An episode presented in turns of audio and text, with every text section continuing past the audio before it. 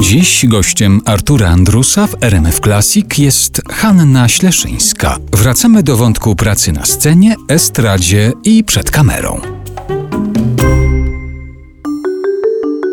Tu bym chciała dołożyć też taką osobę, bardzo dużo jej zawdzięczam.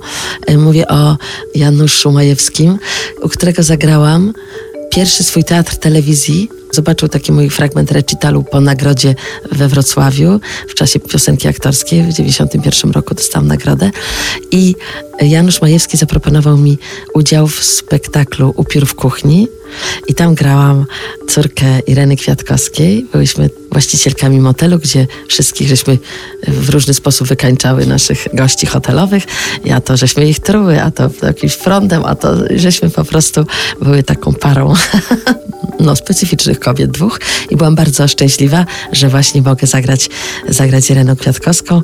E, Ale to była trema, jak taka początkująca aktorka staje koło To pewnie była gwiazdy? trauma, ale byłam e, po prostu, właściwie to był rodzaj takiego szczęścia i takiego właśnie podniecenia. Oczywiście też z, z wielką pokorą do tego podchodziłam, ale to był mój taki pierwszy teatr. On był wiele razy powtarzany w telewizji, taki w stylu Arszenik i Stare Koronki, napisane zresztą przez Janusza Majewskiego pod pseudonimem i to była też taka wspaniała przygoda. Potem Janusz Majewski kilka razy mnie obsadził w drugiej części Złota Dezerterów. Jeszcze i potem jeden teatr robiłam z nim, także też bardzo sobie cenię tę współpracę i to była dla mnie bardzo ważna. No to teraz takie pytanie o zainteresowanie życiem prywatnym. Czy uważasz, że to jest po prostu część tego zawodu? Jeżeli się jest osobą publiczną, to trzeba się przyzwyczaić do tego, że będą się interesować, będą pisać, będą pytać o to, czy uważasz, że z tym należy jakoś walczyć, uciekać od To jest takiego tak. Ja jakby należę do tego pokolenia, które zaczynało w momencie, kiedy to raczkowało. Zachowałam sobie gazety.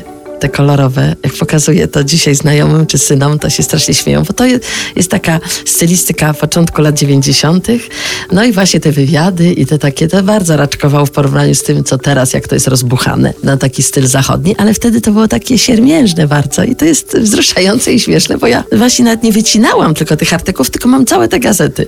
I to jest y, już dokument, muszę powiedzieć, archiwum moje. Umawiano się z nami, nie atakowano nas z ukrycia, nie zaczajano się pod domem, nie ścigano nas samochodami i tak. Więc jakby w tych łagodniejszych jeszcze czasach y, startowałam i wtedy, kiedy miałam takie, można powiedzieć, te swoje pięć minut, doświadczył tego może tej agresji właśnie, ponieważ blisko jestem z Piotrkiem Kosowskim, rzeczywiście mm, on, ponieważ on przeżył procesowanie się z gazetą, Mhm. przeżył to, że pisano nieprawdę, taką nawet, y, która w, bardzo wkracza w, w życie osobiste. Najgorsze jest to, że cynicznie się niektóre tytuły posługują nieprawdą, wiedząc, że to jest nieprawda, nie, że to jest tylko plotka, tylko też jest takie manipulowanie. No i tutaj wszyscy już wiedzą, że jeżeli się wchodzi, to trzeba stanąć na ściance, zrobić sobie te zdjęcia, nie zasłaniać się, nie uciekać, bo to nic nie pomoże i tak dalej. Walka z mediami też raczej chyba nikomu dobrze nie zrobiła, więc w jakiejś takiej formie ja się staram współpracować, to znaczy co jakiś czas tam udzielam jakiegoś wywiadu.